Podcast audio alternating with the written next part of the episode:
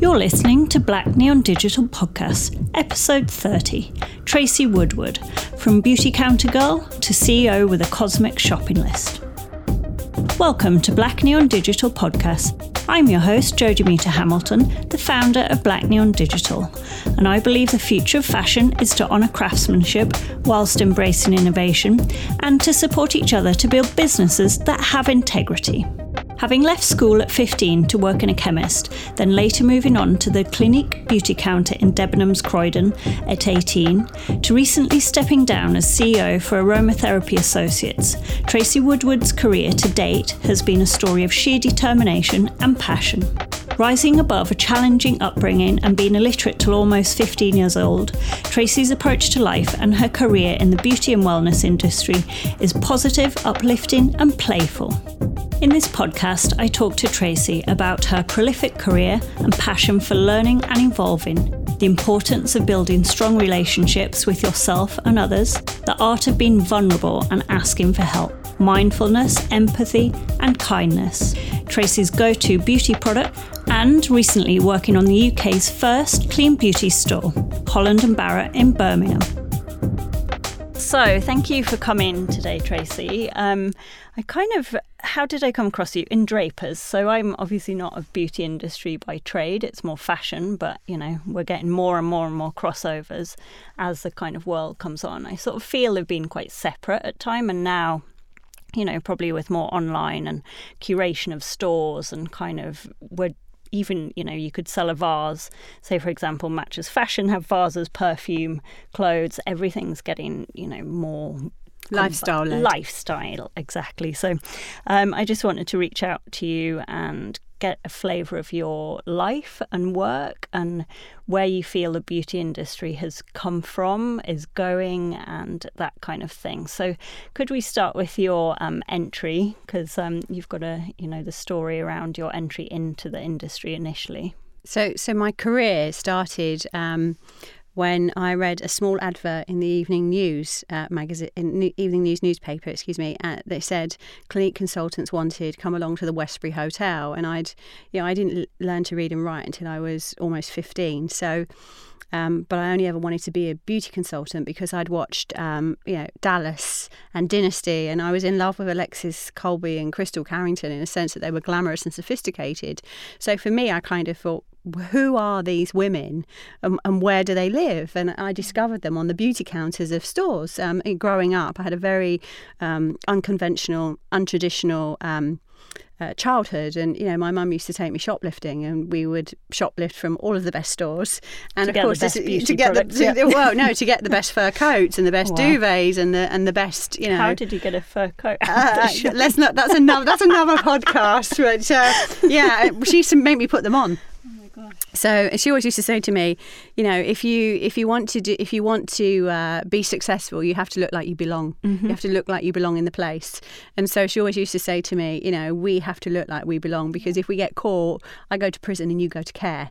And so so this is where I saw these amazing women that always had good shoes and looked fantastic. And so I thought to myself, I'm going to be one of those. So when this tiny little ad came up, I said to my my friend uh, Tracy Jadder, who's been an absolute amazing mentor and support to me, like my second mum you know, uh, looking after me, feeding me, clothing me, helping me with my first flat, etc., etc. Anyway, she said, "I'll take you to the Westbury Hotel in, in the West End," and I said, "Well, I've got nothing to wear," and she said, "Well, you've got that dress that we share," and um, and I said, "But I haven't got appropriate. I don't have appropriate shoes to wear," and she said, "I've got a uh, a pair of court shoes you can wear." And I said, "Yeah, but you're a size three and I'm a size six. And so off I, you know, off I tiptoed more or Did less. Did you get the shoes? yeah, I got the shoes on. Don't ask me how, and they were very painful. Because you, know, I don't know if you oh, know that when you wear shoes that are, are very small yeah. for you, you always have to tiptoe because yes. you can't you can't use the back of your, your foot. So so it must have been my uh, light of foot that got me the opportunity with the Clinique team. So I, I got a job and started uh, working on the counters at Debenhams at Croydon. What sort of age were you then? So I was uh, 18, so coming to, towards you know heading towards my 19th birthday, and um, you know I was the one that had to clean the testers and unpack the stock and, and do everything within the business. But I was very keen to learn, and and I had a lot of life lessons, and I was high on emotional intelligence. So I kind of, you know, my my mum had a very challenging life, so I knew a distressed woman, and I knew how to look after those women because I'd spent so much time looking after my mum, and so of course when I you know set up, uh, you know went on my training and was able to you know do makeup lessons with customers and talk to them about their skin before before I knew it I knew everything about these women I knew you know what cars their husband drove where they went on holiday because in those days we had to call them we had to write to them we had to really build a, a strong relationship and it's And very personal, someone in your Yeah, personal space yeah, and touching you. yeah, and we've kind of lost a bit of that element of touch. and I now. loved connecting with all these women and learning about their lives because my life was very narrow. You know, I was kind of, you know, it was a very narrow life. Um, and, and not many people came into it because of you know uh, the type of job my mum had.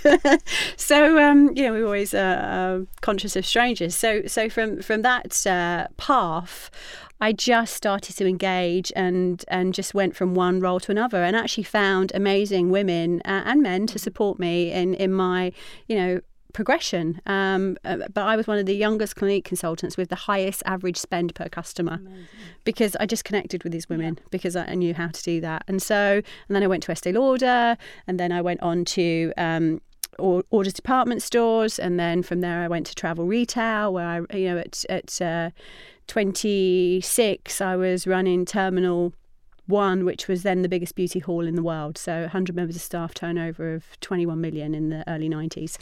And then from there, I was approached by Donna Karan Beauty Company to set up Donna Karan uh, in the UK. I figured that I would be, you know, an area manager, and actually ended up running the whole company, liaising with Ernst Young. Um, doing the PR, crying every day because I was so out of my depth. You know, I was so out of my depth. But again, I you know got some great supporters and, and still women that I'm very close to today helped me through that role, helped me navigate that, and and that kind of that's where I learnt about the art of being vulnerable actually and asking for help because, but really we're all kind you know? I mean it's rare that you get unkind people. We've all got good intentions at heart. So so that, that's kind of how i progressed. And then from there i went from donna Karan, i went to aveda. I was national sales manager for the salon division. So again another sector in the beauty industry. And then i ended up running the company. So um, and took that business from 800000 to 10.8 million in, in less than four years.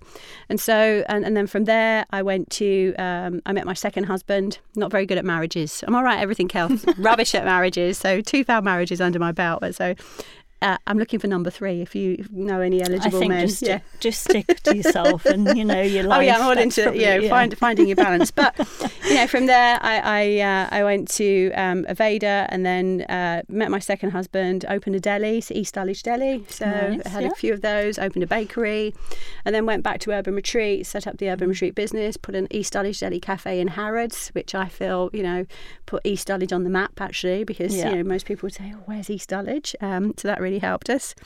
And and then from there um, stayed at Urban Retreat. Thought I was going to stay for a couple of years. It was all about turnaround and development.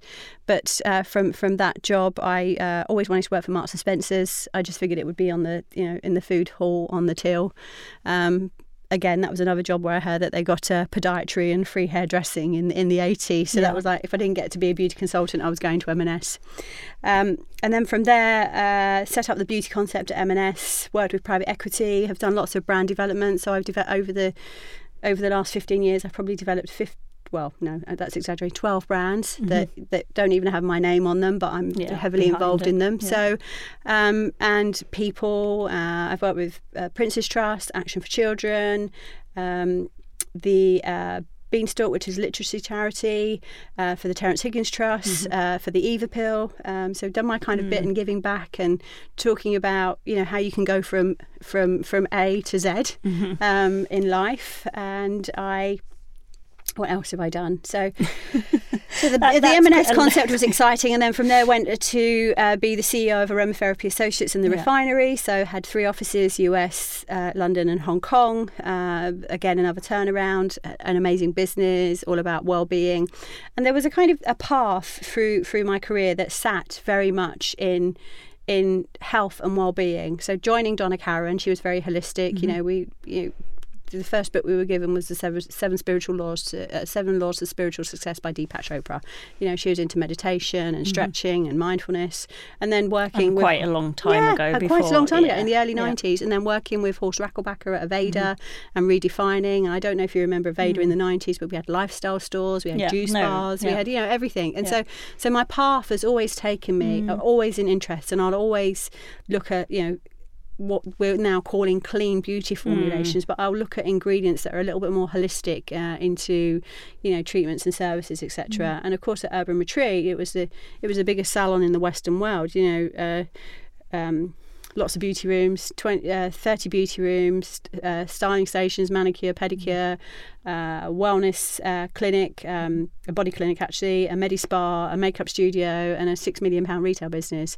So that was really, really exciting. And again, learnt a lot more about wellness. And so over the last five or six years, I've moved more into what does that look like. And my last big role was with Holland and Barrett, re-looking at, you know, what does clean beauty stand for? What does it mean? And then bringing brands in and setting a criteria with an amazing team of people at Holland and Barrett. So the first beauty store, which is all clean, is a trusted environment that uh, consumers can go into, knowing that there's, you know, there's no greenwashing. It's it's it, you know free from uh, ingredients, etc. And that's within Holland and Barrett. And that's in Holland and Barrett. The first store's in Birmingham. So anyone in Birmingham, go and, And have when a look. did that open? So that opened uh, a few months ago. Um, I left the business last year and took a little bit of time out. Took myself off on a few retreats to find myself because last year I, I got divorced for the second time, and so. Um, yeah, so my children are 28 and 18. Josh uh, has a degree in civil engineering, and my daughter is just finishing her A levels now two great kids educated confident you know and i think that Mm-hmm. i didn't you know i couldn't read and write at, at 14 so my, my goal was to make sure that my Yeah. kids were prepared for long-term life and they absolutely are Yeah, and very robust. I'm yeah sure. yeah a lot it, of resilience How did um? So one of the things obviously theme throughout your life, and actually probably not that many people know about me as well. Ironically, having a communications agency, is that my A levels I failed my English, which is kind of nuts. But um, I just felt like the teaching probably didn't fit what I was doing. Do you know what I mean? Although I passed business with flying colours and art and all that sort of stuff, more practical things. Um, also, in this country, we have a UK reading age of around nine and an average age of the population of around 40. So there's something happening there in the way that we communicate. And, you know, there's a, you've done work with the, um, not the Literary Trust, but the Beanstalk. Beanstalk. Yeah, Can literacy charity. Talk So- a little bit so about. Beanstalk is an amazing charity, and what they do is they bring in support workers into schools because you know there are a lot of children in schools where English isn't even their first language, and they get left behind, and so they they have uh, you know teaching. Uh, support and they come in and they read with the children and they play um, they play games and they help them with their confidence skills. And mm. you know it's, it's an amazing charity and there's hundreds of these people across the country and it's completely funded you know by mm-hmm. patrons really and, and donations from corporations. So um, it's a great charity and, and I help them with their fundraising. And mm-hmm. basically what they used to do was will me out to tell Yeah. my story because you know and of course now um, I am an ambassador for Theirworld mm-hmm. charity which is Sarah Brown's charity and that's all about denying no child anywhere in the world a right to an mm. education. And that's an exceptional charity. And I think that um, you know it is scary that I, I and, and I might get these stats slightly wrong but so you know listener uh, go and check them out. But i think it's almost by 2050 50% of the child population will be unable to read and write which is very very scary. And so you know i know from my own experience being able to to to you know to learn to read and write and to be able to progress my career that actually I will change future generations life of the you know my children and my children's children my children's children. And actually you know my, my brother was a recovering heroin addict and and you know had a massive heart attack at 42 a few years ago um, and died you, you know and so that was the path right? There, there was this path which you know again my brother was was illiterate um, but you know uh, a very driven person. But just found himself in a different way of life because the support wasn't there or perhaps he was you know vulnerable in different ways. And he was a bit of a, an adrenaline junkie so he kind of loved the life that the family lived and I didn't. I wanted to kind of get away from that life you know? And so so we went in our different paths but you know he's left a daughter behind um, who actually spent a lot of time with me growing up and she's got three beautiful children. Uh, you know she her her reading and writing isn't great but she can do it and and so can her children. And so you have to you know be able to step in and help people change um, change their lives and give them hope and inspire them. And you mm. know that's why I think Action for Children and the Prince's Trust and Beanstalk are such and Theirworld are such amazing mm-hmm. charities. And I definitely lean into that and, and hope that I mm. inspire people to you know to think about it because once you learn how to read and write, it's very easy to increase your social skills. Mm. It's really difficult to have good social skills and not be able to read and write. Yeah. You know, they do go hand in Yeah. hand. And so I think it's really, really important. What do you think is happening that we're failing our children and and older adults as well, education and uh, the ability? Like, what's the? I think you know, education that we look at now is, exactly. is, is pretty old fashioned in, in the way that we learn, in the way that we engage, and, and the fact that the classes are so big. But I also think that, um, you know, we have to think about different ways that people learn and absorb Hmm. information today, more more so than ever before. It's very, very different. And, uh, you know, there are lots of things that we don't need, and there are lots, Hmm. lots of things that we do need. And actually, I think that, you know, mindfulness. You know, is, is and, and empathy and kindness Hmm. is so important from a young age as from well. a young yeah, age that yeah. can just make learning so much easier, right? Because Mm. your communication skills improve. And so I, I think that we've got a lot to, to, to think about from changing and adjusting the education system, really. Yeah, Yeah. Yeah, tough one. Tough one, yeah. But, uh, let's uh, nail that another day. Yeah. Um, so going back to the beauty counter, because also one of the things that I really remember that got me into fashion was actually growing up up north at Fenwick at the counter. All the ladies there were amazing.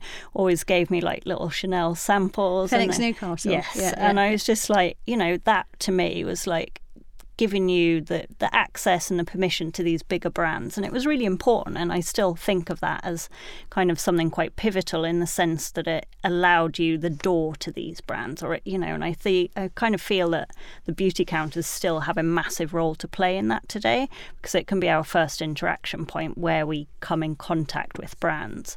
Um, from you know your experience firsthand on the beauty counter to you know top level CEO what's your feeling about this interaction with the beauty counter and the people that come to it and giving away free samples even? I think it's really important. I Yeah. think that uh, engagement at any level is, is very, very important. Um, I think that, uh, you know, when I was in the beauty industry, well, I still am, but when I was on counter, um, you know, what we saw is that you could progress. So you could be a counter girl and, you know, you could be an area manager. I, I went from, you know, counter girl to business development manager to counter manager to regional business manager, area manager, regional business manager, and then into the South floor working for a department store group. So you could progress. I think that those opportunities are a lot less now because there's a lot less of those opportunities, and also there are a lot more people with degrees that get those positions. So so it's harder for people to progress their career. Um, but it, you know the industry employs uh, you know more than a million people right? It makes great contribution to gross domestic product. It's it's broadened in a sense that it's not just counter girls now it's beauty therapists it's lash experts it's brow experts. And it's and and for me that element of glamour is your first you know apart from learning how to you know wash under your arms and make sure that you've got no you know uh, skid marks on the back of your neck, then your hair's clean. It's the first thing that you kind of really connect to yourself. It's it's really about self care and defining how you look and feel, you know. And and obviously now it's progressed with piercing and tattoos and different coloured hair, and you know things have changed and Your changed and changed and identity changed. you yeah, take you, on at that you you're stage, you're yeah. allowing people to engage and. Um, find themselves but i also feel that it's a, a fantastic interaction with brands you know so the people that can't afford a tom ford dress can you know Mm. use a tom ford deodorant or a tom ford body lotion or you know a tom ford fragrance or you know balmain or yeah any of the Yves Saint Laurent or, uh, well it's not even called Yves Saint Laurent now is it? Saint Laurent. Um, so that's showing my age. Um, but you know those types of uh, entry level purchases are wonderful. Uh, but I also love the fact. I mean, I'm big on self care. I believe that self care is your first form of health care. You know, if you look in the mirror every morning and tell yourself a goddess, eventually you will be. If you look in the mo- in the mirror every morning and tell yourself that you're mm. not, and that life is, you know, look at me, I'm unhappy with this, I'm unhappy with this, I'm unhappy with this, then eventually you create this downward mm. spiral for yourself, and you, it's easy to end up in a wormhole. And actually, putting a bright red lipstick on, we know the lipstick effect, right? When things are difficult, people go, you know, straight for an entry level purchase that's going to make them feel feel better. And, you know, I'm delighted now that we've got health and fitness and well-being and self-care practices and meditation and yoga and you know great body lotions and bath soaks and, and candles and you know an opportunity to just be and and cocoon ourselves in mm. whatever feels right for us um, i think that the one thing that we forget to tell ourselves is how fabulous we actually are mm. you know because we always think that something is going to make us feel better but actually i believe that making yourself feel better comes from within yeah um, and these are just you know, they're little layers almost, of, of, yeah. of armour, mm. you know, that you put on. Mm. I always say, you know, when I put my makeup on in the morning, it's all about uh, applying the day. You know, I'm turning in, uh, into my warrior mode to get on with the day. And when I take it off, I have a meditation where I, you know, what went wrong, what didn't feel right, how I felt is coming off, and it's, you know, it's going in the bin. Well, actually, I don't even use um, tissues now. I just use a, a, a, face flannel, so you know, it gets mm. wringed out and goes in the washing machine, and it's washed away. Yeah because so I can't do anything real, yeah, about that day. process of yeah, it's of, very cathartic for yeah, me, like a ritual kind of yeah, thing. Yeah, um, and we all need those. Yeah, I think so. Like I, as soon as I come in, face goes off. You know what I mean? I just, I just feel like I need to be clean, basically, from the tube and all sorts of stuff. But um, talking, there's two things I want to pick up on, which is clean beauty, but also. Um, identity. So, like identity, we're talking about, you know, that initial first step into perhaps a beauty counter where you find what you want to wear, what your taste is, whether it's red lipstick or dark lip, or you know, back in the day for us it was kind of dark lip liner and a white yeah, yeah, kind and of a nudie coloured lipstick. nude coloured yeah. lipstick. But um, yeah. I've seen them all. I've seen them all. when I worked, when I worked for Clinique, we had to wear more than thirty products. Re- what on your on face, face every day. Every day, yeah. so it'd be like two to three foundations, concealer, you know, uh, face powder, five or six eyeshadows, a base, you know, oh a God. brow pencil, a lip pencil, an eyeliner, a mascara, you know, a cream blusher, a powder blusher, and then wow. you know a dust of powder to seal to, it all in. To find what it's like and try it. And yeah, and just to be able to say, yeah. look, this is how you know, this is this is how we apply makeup. Yeah. You know, I I did, although I, I you know, although I didn't look like Alexis Colby, I probably wore as much makeup as Alexis Colby. oh yeah. my gosh. Yeah. How how on earth then from that, from thirty products, did you get to the stage where you are now and you've decided what your what your products are. You know, you've been through obviously yeah, lots well, of different brands. Yeah, and, and, I think what happens is you kind of you you know I'm I'm I'm more of the understanding now that it comes from within. Mm-hmm so you know looking after your skin protecting your skin making sure that there's not too much pollution keeping it clean sleeping well you know eating well um, beauty does come from within and also being happy you know finding mm. your joy in whatever you do so you know i don't want to you know sound like i'm knocking my own industry i'm not because I, I still wear you know beautiful mm. products and i still enjoy using products but i don't put 30 makeup products mm. on my on my face i probably use about 10 yeah. Yeah. So, um, but um, but that is part of my ritual. Mm. So, and they're all edited. So, yeah. you know, I use uh, By Terry uh, Rose Serum, and then I use uh, a QMS tinted moisturizer. And over the years, I've just put together,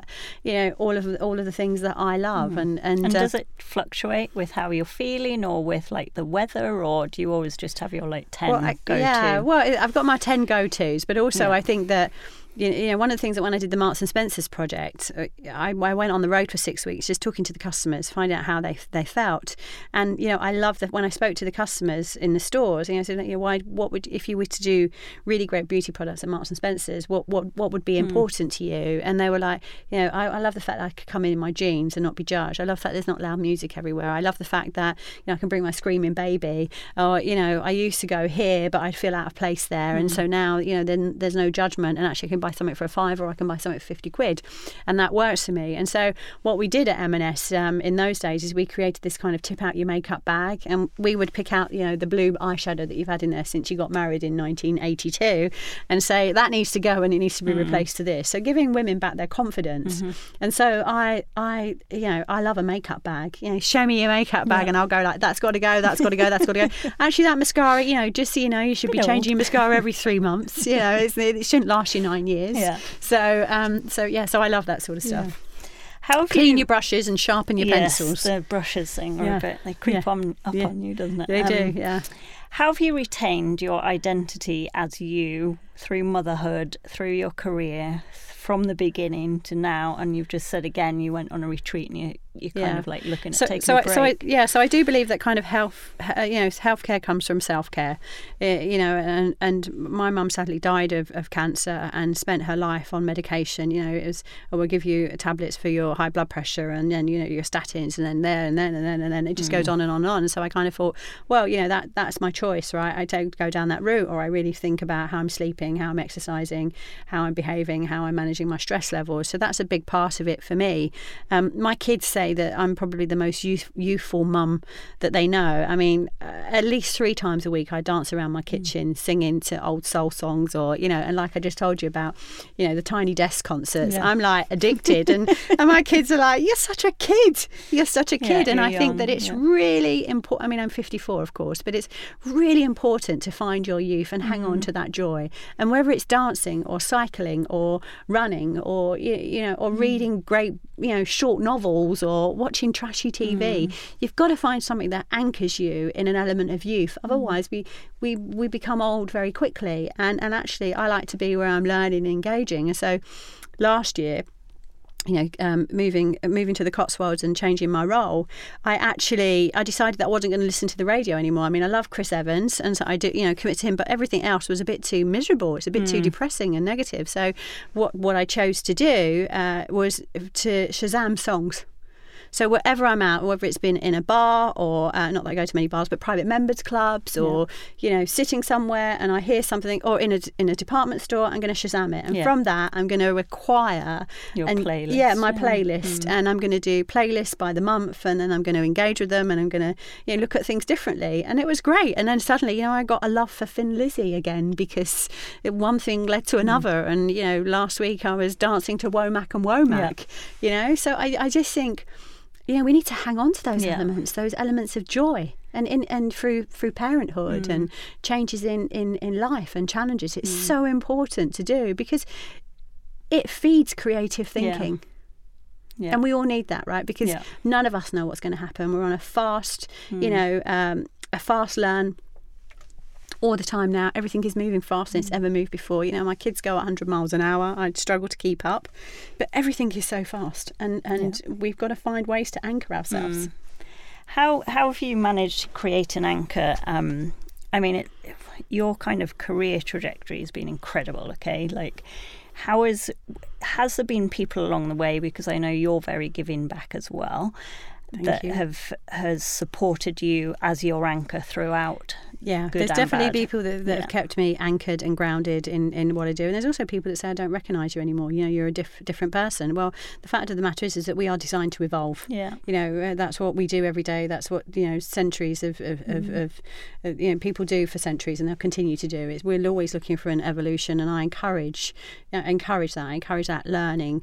Um, but it is, you know, I one of the things that I've I've learned is being vulnerable is probably uh, quite empowering because if you are, are not if you can say this happened to me or I was in this situation or you know I couldn't read and write at 14 or 15 actually does does that make people judge me? Does it make me see things differently?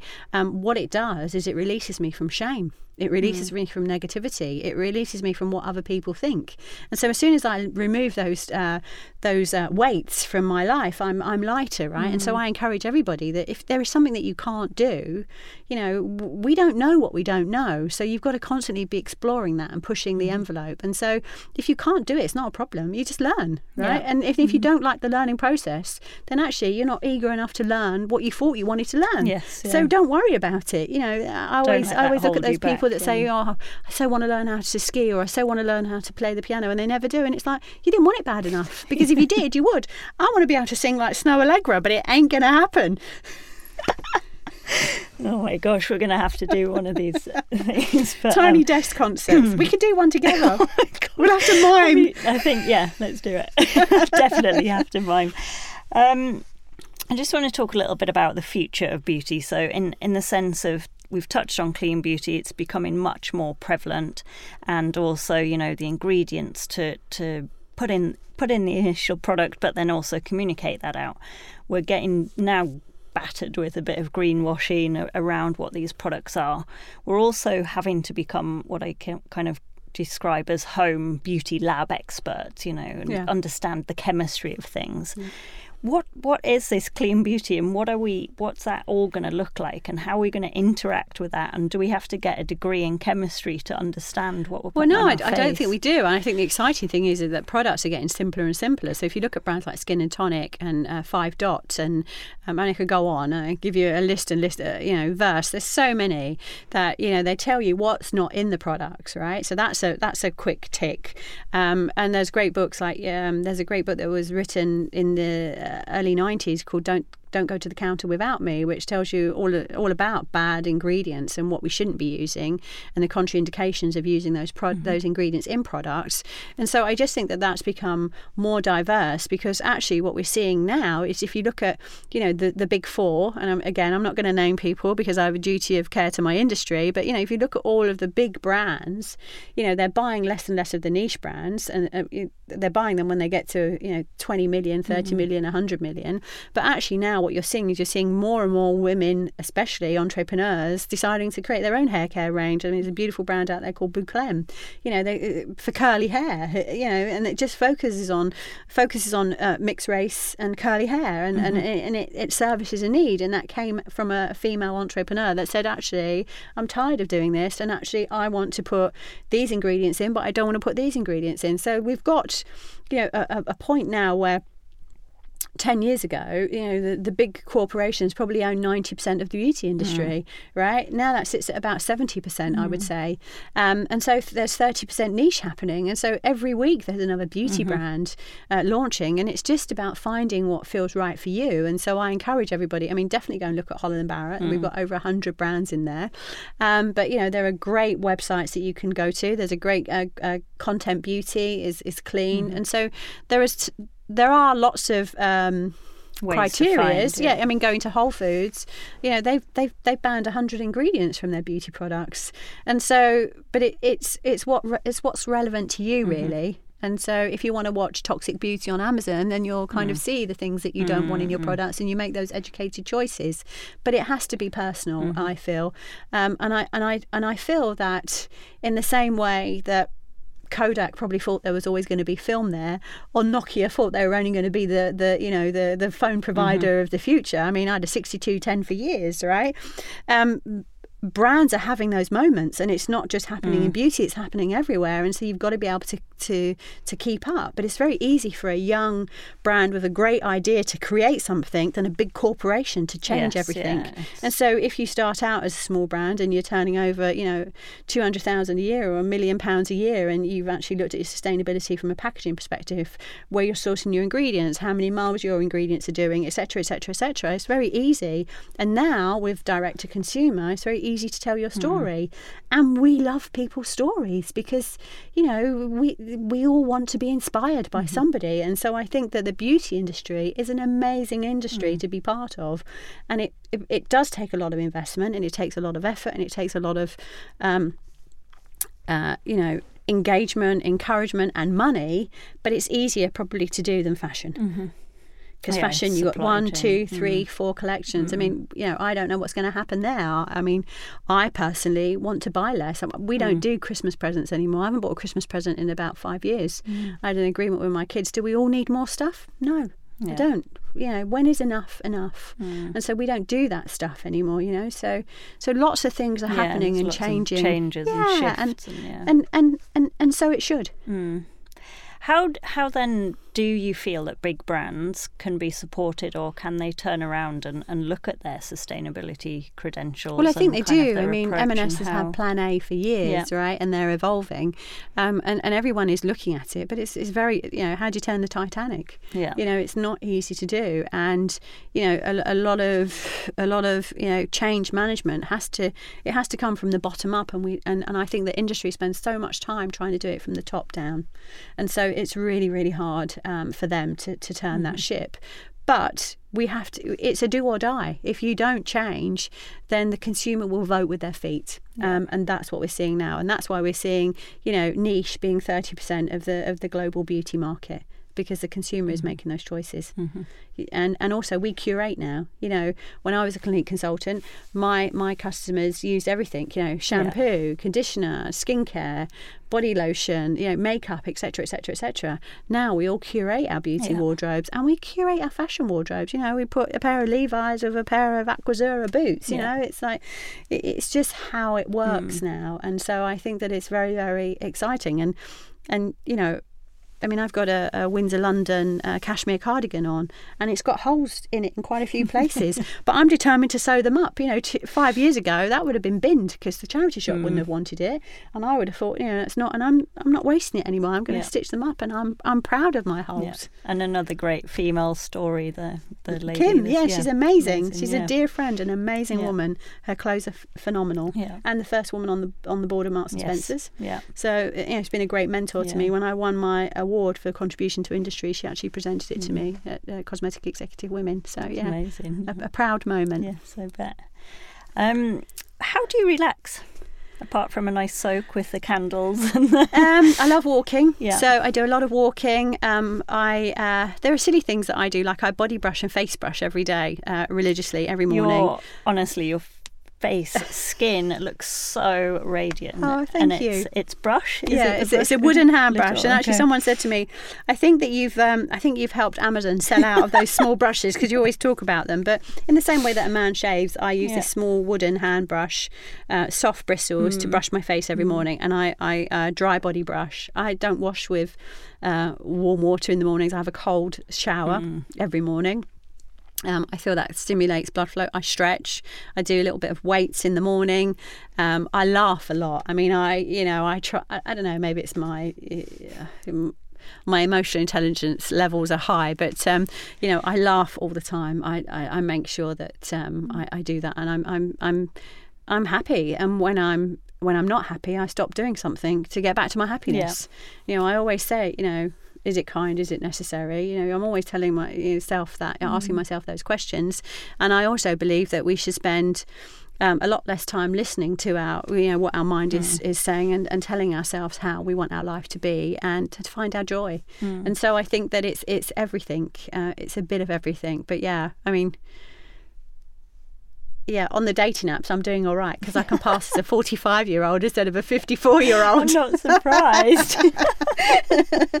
Amazing. Still challenging though. I know. Oh God, I better not say this, but I actually quite want to have a go on. It's Oh, dear. interesting. I haven't seen anybody else's husbands yet, which is which is a relief. But um, yeah, you know, Oh, pop up, not dating, but you know, pop up. Um, but yeah, it's, it's it's interesting. I mean, again, you know, you, you, we can't take ourselves too seriously, Yeah. and you know. If you're not happy, I, and when I go into any business, uh, the first thing I get when I, you know, when I have a, uh, a come to Jesus meeting, kind of get everybody in the same room, we have a town hall. I always say, you know, if you wake up and you are not enjoying what you're doing with us as a team, because we're all in this together, come and see me. I have an open door policy, and if you're really unhappy, I'll help you find a better job because I know so many people, and I'd far rather you tell me and be honest, and me find you a better job Yeah. than you work here and be unhappy because you're just going to dis- disrupt the status quo, right? And uh, why am I here? Because I want to be successful and I want you all to be successful. So you know, and we're I'm only as good as the worst person that works for me, and that and I have a very I very much have a bottom up strategy and not a top down, uh, and so and again it comes back to you know being able to have a laugh. I mean, I've had my whole marketing team dancing to Earth, Wind and Fire, you know, September, saying you know once we get Christmas out of the way Yeah. and everything's done, you know, we're, this will be us. And I've had it, you know, on the Yeah. on the sound system and getting everybody boogieing because you're at work a lot of the time. You've got Yeah. to be happy and you've got to. And, um, and again, in changing markets, adapting to change, you've got to be able to inspire people to see things differently. And and some of the greatest ideas have come from the most junior people Mm-hmm. feeling safe to be able to say what they need to say. And I'm Mm. How- very lucky. How do you encourage so that the junior people, but also a di- like a diverse network of people from different backgrounds, from different you know class systems, from different race, you know? I think I attract them Yeah. because I am that individual, and I think that you know energetically, um, you, you know, once you once you start to talk about diversity and you talk about your own personal challenges, you attract a different level of individual, and It's from done, all walks yeah. of life, and Yeah. and that's you know that again comes from being your authentic self. mm. So it's it, you know it it works. I, I can't tell you how I do it. I've not got Mm. you a clue. just are. yeah, it just yeah. Mm. it just is. Um, But and I love that. I love the fact that you know that one minute I can be, you know. Having supper with the Marquis of Northampton, and the next minute, uh, uh, I'm talking to the, um, you know, the the parking attendant in the Car park in uh, Portman Square Yeah. right? Because th- that's what life's reality, about, right? yeah. You know, and, Yeah. and, and and actually, you learn something from Mm. from everybody. There's so much joy to be had. Just don't Yeah. take yourself too seriously. Yeah. Thank you. I won't. Thanks. Anything else you want to say? No, I think that uh, well, unless there's anything No, else that you feel that you know, I, I just, you know, I think that you should. I, so one of the things that I do is I have a cosmic shopping list of all the things that I want to achieve, and so when as soon as I learned how to read and write, I kept a cosmic shopping list. So goals, not just stuff. Although when I first when I first created my list, it was to earn twenty five thousand a year, own a Cartier briefcase, and a mobile phone. Nice. I, I couldn't tell you why I even Why the wanted it. I briefcase? don't know because all the reps had such lovely briefcases that used to come to me. So you know, so it's so. Um, and I think that I'd kind of seen it somewhere. I probably watched it on Dallas. Dynasty, yeah, Dynasty again, Dynasty, yeah, and uh, or Scruples or something like that. And so, um, you know, I went from reading Janet and John books to Jackie Collins and you know uh, Jilly Cooper, and so I, I kept this kind of list of things that I wanted to achieve, and, and I still have that list today. You know, I don't have the same handwritten list, so you just get your little Let's diary and write them in, and then you know transfer them until I achieve them, and then you know, and now they're on my phone, um, and I refer to them, and I take things off, and I add things on, and actually, I think that you know, you have to be an athlete in your own life. If you want to succeed, right, you have to figure out how you're going to be an hmm. athlete. And, and I'm not saying you need to be Usain Bolt, you know, but, you know, if Beyonce wants to dance on stage for two hours, she's got to hmm. be an athlete, right? She's got to be hmm. prepared for it. And actually, we owe it to ourselves to be the best athlete we possibly can in our own lives. And what is that going to take? And that is nutrition, that is sleep, that is, you know, that is exercise, that is mindfulness, that's, you know, having goals, the things that you want to Yeah. Achieve? Because if you're not pushing forward every single day are you really living your your best possible life? And i ask myself every day. Is this my best possible life? And there are a lot of times i put my head on the pillow at night and i think how on earth did i get here? And all i can say is it was you know not being ashamed not being embarrassed keeping a list of you know objectives and goals and things that i wanted to achieve and enjoying the journey and each day just trying to push a little harder um, and and move a little closer to the goals that i'd set myself. And it happens. And so and if i can do it anyone can do it you just got to have a plan Yeah. Thank you. Please take the time to subscribe and rate and review the show. Till next time, be sure to join the conversation via Instagram at Black Neon Digital, Twitter at Digital Neon, and online at blackneondigital.com.